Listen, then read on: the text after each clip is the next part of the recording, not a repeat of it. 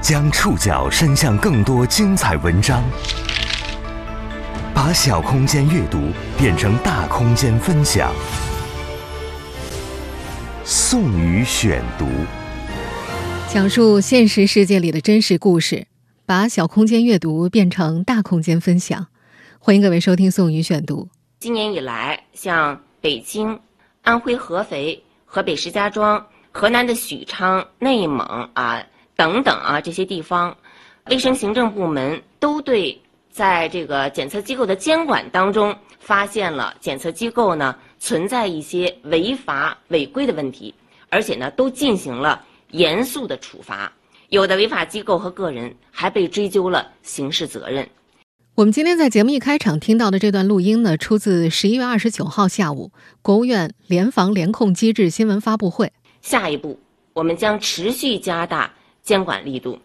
对于出具虚假检测报告这样的一些啊严重的违法行为，坚决依法依规严肃处理。这是国家卫生健康委医疗应急司司长郭艳红对老百姓所关心的如何加大对核酸检测机构监管的回答。这期节目呢，我们就会和大家来聊一聊近些天引发热议的核酸检测机构——核子华西。及其背后的故事。本期节目综合了人民日报旗下的《环球人物》《健康时报》以及中国新闻周刊《新京报》的内容。过去这些天，因为兰州发布的一则情况通报，一家叫核子华西的核酸检测机构牵出了一个三年内迅速壮大的核酸检测帝国——深圳核子基因。担任三十多家核酸检测机构高管的张珊珊。核子基因创始人张和子、巴颖夫妇陆续进入公众视野。创始人家装行业起家，已做核酸检测逾七亿人次，谎报检测结果，使用非卫生技术人员开展核酸采样工作，核酸检测报告审核人与实际审核人不符。该机构被权威媒体爆出的几乎每条信息，都令外界啧舌。这到底是一家怎样的公司？他们又是如何发展壮大的？多次违规涉事公司为什么没被提起公诉？宋宇选读今天为您讲述带病狂奔的核子基因。这波围绕核子基因的舆论风暴起点，得从十一月二十五号甘肃省兰州市卫健委一份针对阳性转运者核酸阴性事件的情况通报说起。在这份通报里。兰州市卫健委表示，前一天上午，该市七里河区依据核酸检测结果转运阳性感染者时，发现个别待转运人员的健康码显示核酸检测阴性。原因之一是，兰州核子华西实验室工作人员误将个别核酸检测异常人员名单信息录入阴性人员信息包中，上传至工作系统。使个别待转运人员的健康码显示核酸阴性。这份官方通报发布之后，兰州核子华西的监事张珊珊首先进入公众视野。人们惊讶地发现，张珊珊竟然同时在北京、郑州、兰州、青岛、武汉等各地三十八家企业任职，担任监事、出资人。其中，他担任高管的企业有三十六家，担任股东的企业有两家。一时间，全网都开始寻找张珊珊，甚至有网友调侃：“哪里有他的公司，哪里疫情爆发。”舆论很快注意到，这些公司的母公司均为深圳市和子基因科技有限公司，背后实控人是张和子、巴颖夫妇。再接下来，多家权威媒体调查发现。张和子夫妇旗下的和子系企业背后有着复杂的股权交叉关系网。根据相关资料显示，张和子实际控制企业数量有八十四家，间接持股企业有九十七家；巴影实际控制企业有六家，间接持股企业有九十五家。媒体调查还发现，张和子间接持股的九十七家公司当中，有二十三家是二零二二年以来成立的。其中十六家是医学检验实验室，分布在西宁、泉州、厦门、珠海、银川、太原、海口、青岛、大连、北京、贵州、合肥、兰州、南宁、内蒙古、云南。这十六家医学实验室的注册时间大多集中在最近三个月。二零二二年十月份，更是一口气开了八家。更令人惊讶的是，媒体调查还发现，从二零一七年开始，这家公司的基因鉴定业务。就被主管部门处罚过。二零二零年以来，其核酸检测业务就因谎报检测结果、伪造医学文书等多次受到监管处罚。但这些，并未能阻止核子基因加速扩张的步伐。他们的核酸检测规模一路狂奔，达到惊人的七亿人次。在当前抗疫形势下，一家多次被处罚的公司是如何快速发展起来的？该公司创始人张和子与巴颖夫妇到底有着怎样的背景？这家公司多次违规，又为什么没被提起公诉？今天这期节目，我们就一起来了解相关信息。随着张和子、巴颖夫妇的核酸版图逐步展露轮廓，无数关于这个家族的传言盛行网络。张和子与巴颖夫妇到底有怎样的背景？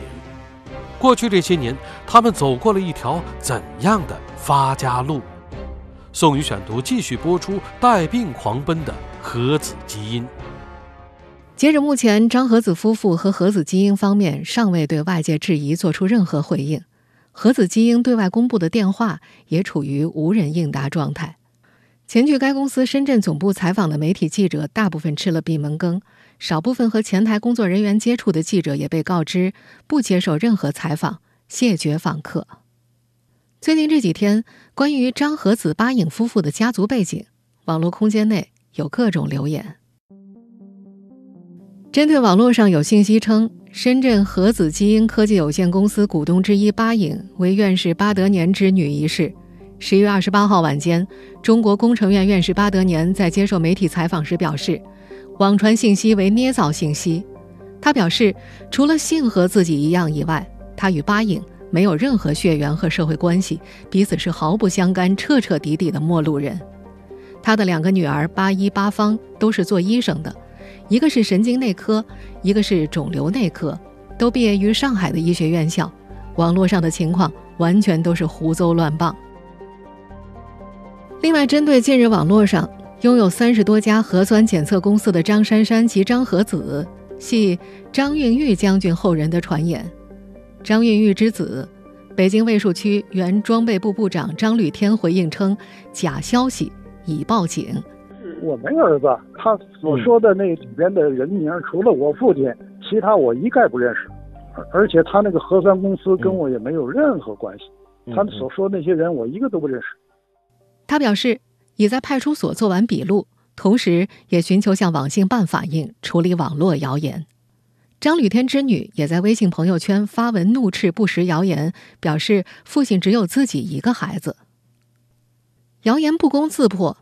那么张和子、巴颖夫妇到底有怎样的背景呢？我家三兄弟，在我老爸不知道我们这个三兄弟出来之前，哈，就把我们的名字取名叫和子、电子、原子。我们现在听到的这段录音出自二零一八年央视的《超越》栏目。在这档节目里，作为嘉宾的张和子明确表示，自己的父亲是一名普通的中学教师。他是一个比较优秀的中学教师吧，数理化都教。根据核子基因官网和国家司法鉴定名录网上的信息，目前担任核子基因执行董事总经理的张和子。一九九零年到一九九八年就读于中国医科大学法医学专业，取得硕士学位。毕业后至二零零八年，先后在深圳市公安局法医 DNA 科以及深圳市人民警察学校从事法医物证鉴定工作。中国医科大学校友会和深圳女企业家商会信息也提到，核子基因董事长巴颖和张和子是夫妻关系。巴颖。是张和子的学姐，一九八九年到一九九七年就读于中国医科大学，取得硕士学位之后，被分配至深圳市第二人民医院，成为一名主治医师。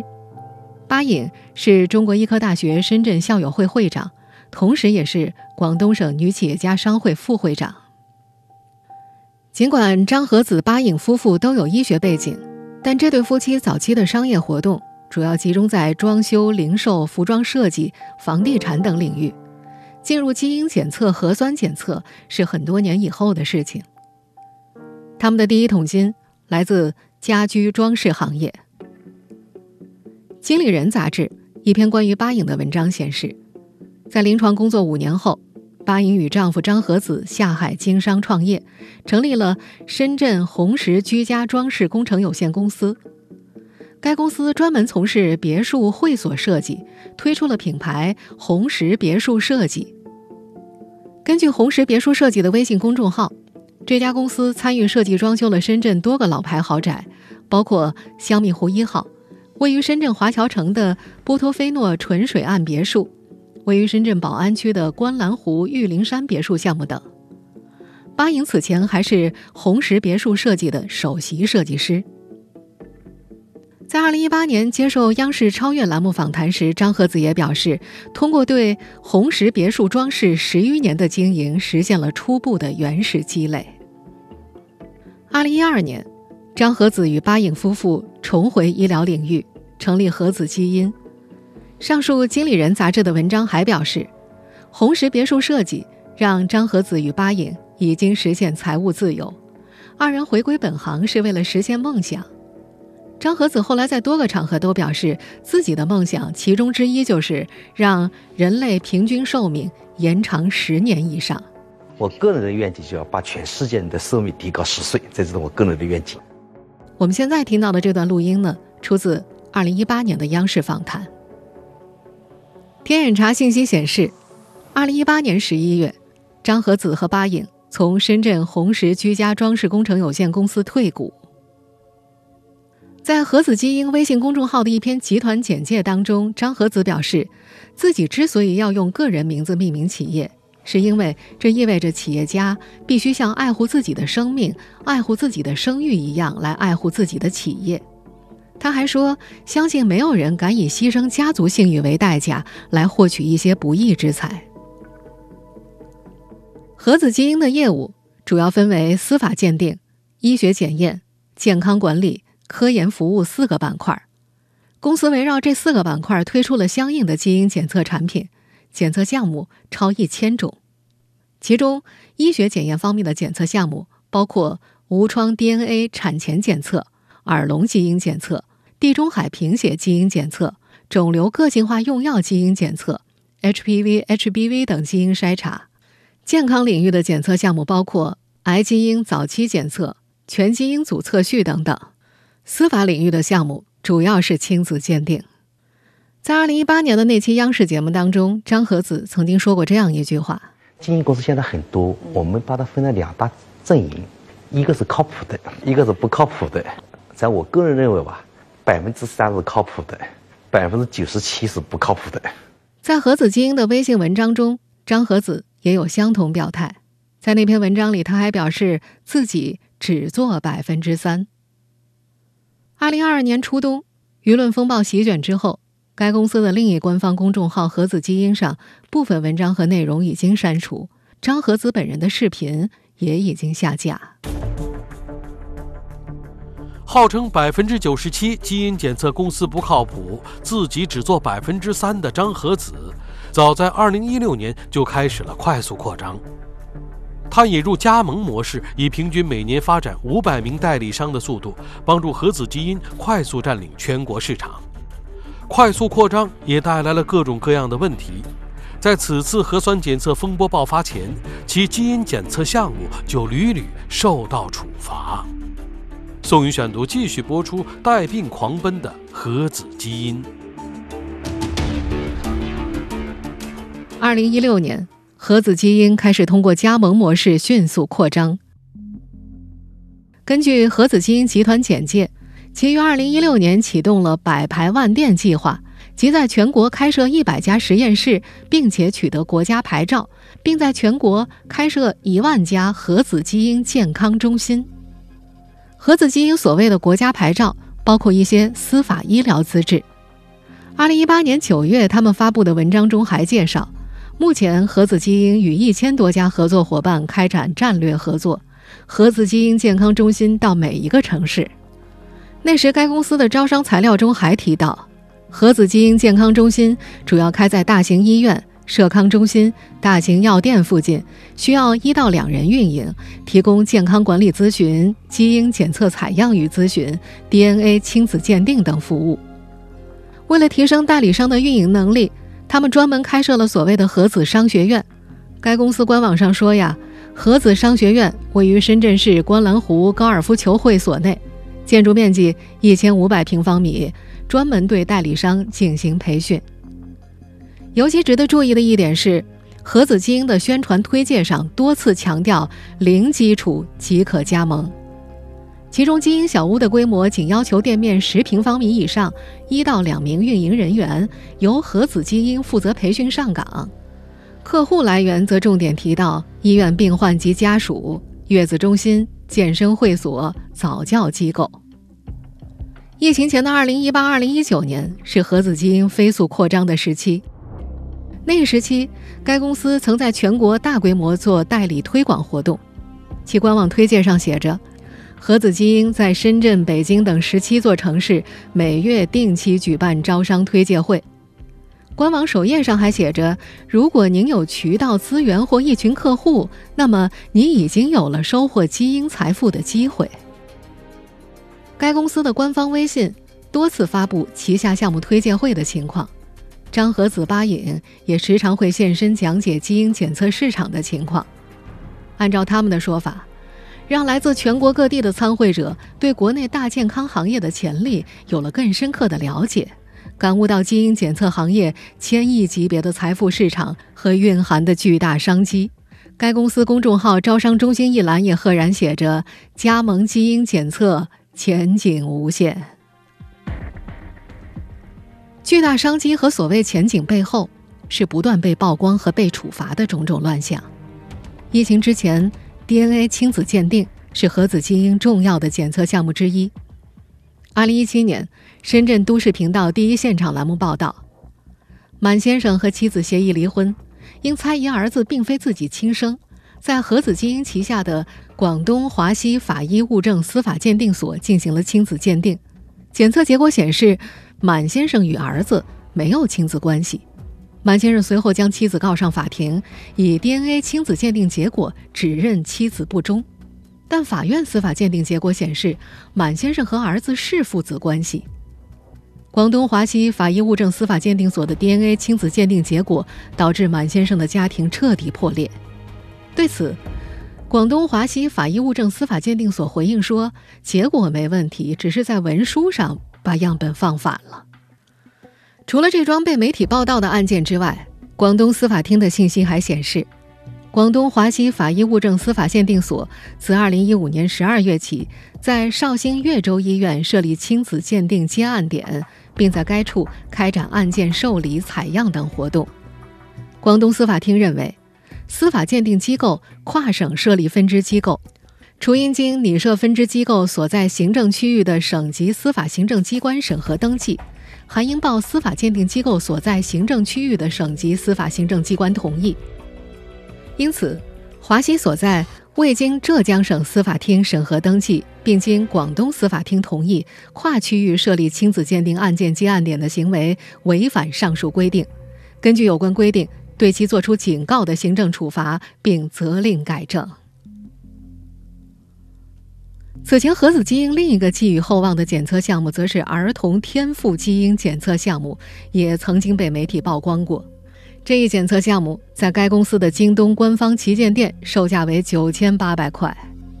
按照核子基因的说法，尽早的检测出孩子具备哪一方面的天赋，能够让家长有针对性的培养孩子，这样能够更快速、更准确的让孩子成才。我们现在听到的录音出自湖南公共频道二零一九年的报道，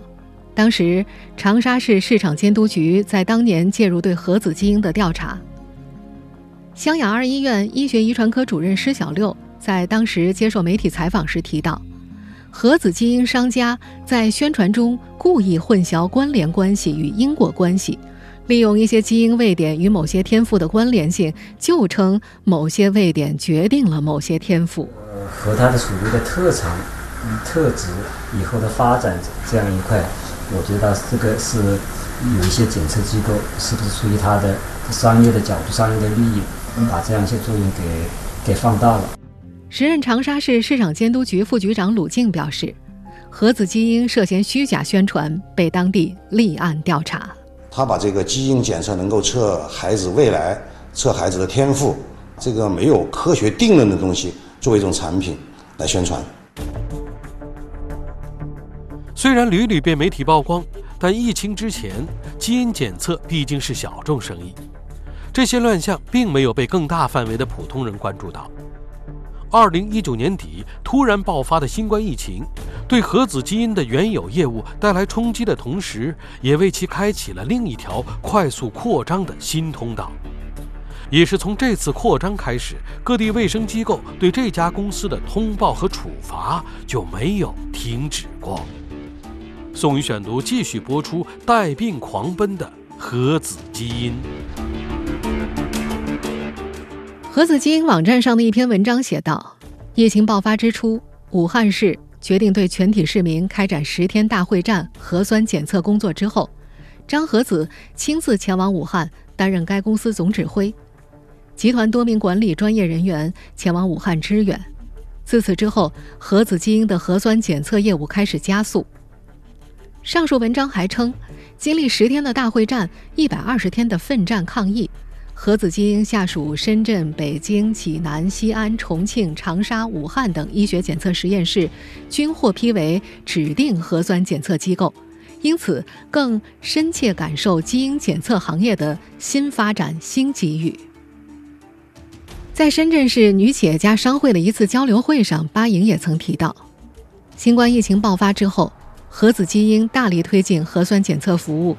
与国内各省市县签订加盟商。这一举措帮助核子基因和代理商度过了难关。早在兰州核子华西实验室被兰州市卫健委通报前，核子基因旗下的核酸检测机构在全国多地都曾受到处罚。根据人民日报健康客户端记者不完全梳理，2020年至今，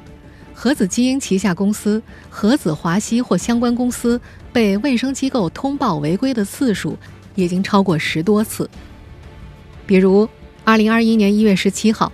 河北省邢台市疫情防控发布会通报，承担龙窑县第二轮核酸检测任务的济南华西医学检验有限公司涉嫌谎报检测结果。又如，二零二二年三月，因使用非卫生技术人员开展核酸采样工作，深圳市卫健委对深圳核子华西罚款五万元。到了八月份。长沙和子华西医学检验有限公司也因同样的原因被长沙市卫健委罚款两万元。而这个初冬的舆论发酵之后，深圳市市长热线工作人员也在接受澎湃新闻采访时提到，目前他们接到的涉及核子华西投诉工单有二十多条，最早今年七月就已经有人投诉。核子华西的一个检测机构。有相关的一些投诉，二十多条，有一部分是他的核子精英的，大概一二十个是核子精英这个关键词搜索出来的工单。最早有到今年七月份的，不全是最近的，只是说这个检测机构出现一些作假，然后是一个无良机构，与兰州杨假性案件有关。关于这个的投诉现在是有的，他们那边上传之后，相关职能单位那边会安排人过去处理的。谎报检测结果。使用非卫生技术人员开展核酸采样工作，核酸检测报告审核人与实际审核人不符，误将个别核酸检测异常人员名单信息录入阴性人员信息包中。当这一系列问题再次被媒体曝光，很多人开始疑惑：屡屡违规的核子基因为什么没有被提起公诉呢？十一月二十八号，在接受人民日报旗下健康时报采访时。中国政法大学医药法律与伦理研究中心主任刘星教授提到，目前看来，何子华西的违法行为大部分属于行政处罚范畴，上升到刑事处罚的可能性不大。但是，其中的部分违法行为有可能涉及到刑事处罚，但具体情况还需要看行政机关调查的结果。刘教授解释说。涉及到行政监管机关监管的违法行为或事件，需由行政机关先进行行政立案调查，并进行行政处罚。如果行政处罚不足以对违法行为人进行惩治，才有必要移交公安机关进行刑事立案。刘教授还表示，如果上升为刑事案件，首先需要立案，公安机关或者人民检察院发现有犯罪事实或者有犯罪嫌疑人，那就应该。按照他的管辖范围进行立案侦查，当立案侦查后认为犯罪成立的，应该提起公诉。在这一过程中，公安机关交给检察机关进行审查起诉，但检察院在审查中可以进一步作出决定要不要提起公诉。刘星教授还提到，用法律界定核酸检测机构的问题有点复杂，这是新生事物。近日，核酸检测机构出现问题，从法律层面说，这是不是犯罪行为，构成什么犯罪，是需要讨论的。他进一步解释说，妨碍传染病防治罪、中介组织提供虚假证明文件罪、以危险方法危害公共安全罪、诈骗罪、玩忽职守罪，在这一问题上都不完全适用，有很多模糊和值得商榷的内容。他建议设立专门的法律来解决问题，非常有必要。刘星教授还表示，在目前公布的十多次何子华西被行政处罚的违法行为中，2021年1月17号的济南何子华西涉嫌谎报检测结果和2022年11月25号兰州何子华西导致阳性转运者核酸阴性两次事件相对来说是比较严重的。如果涉及到核酸检测结果造假问题，并且导致了传染病疫情扩散，多人感染新冠病毒，确实属于危害很大的涉嫌犯罪行为。但刘教授也提到，危害程度如何，是否需要立案，这还涉及到行政机关的查证，根据违法行为危害后果的严重程度。如果行政处罚达不到惩罚教育的目的，当地行政部门就可以向公安机关移送，由公安机关启动刑事侦查程序，进入刑事诉讼。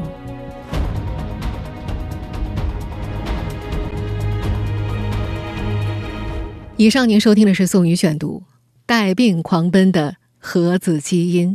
本期节目综合了人民日报旗下《环球人物》《健康时报》《中国新闻周刊》《新京报》的内容。收听节目复播，您可以关注本节目的同名微信公众号“宋宇选读”。我们下期节目时间再见。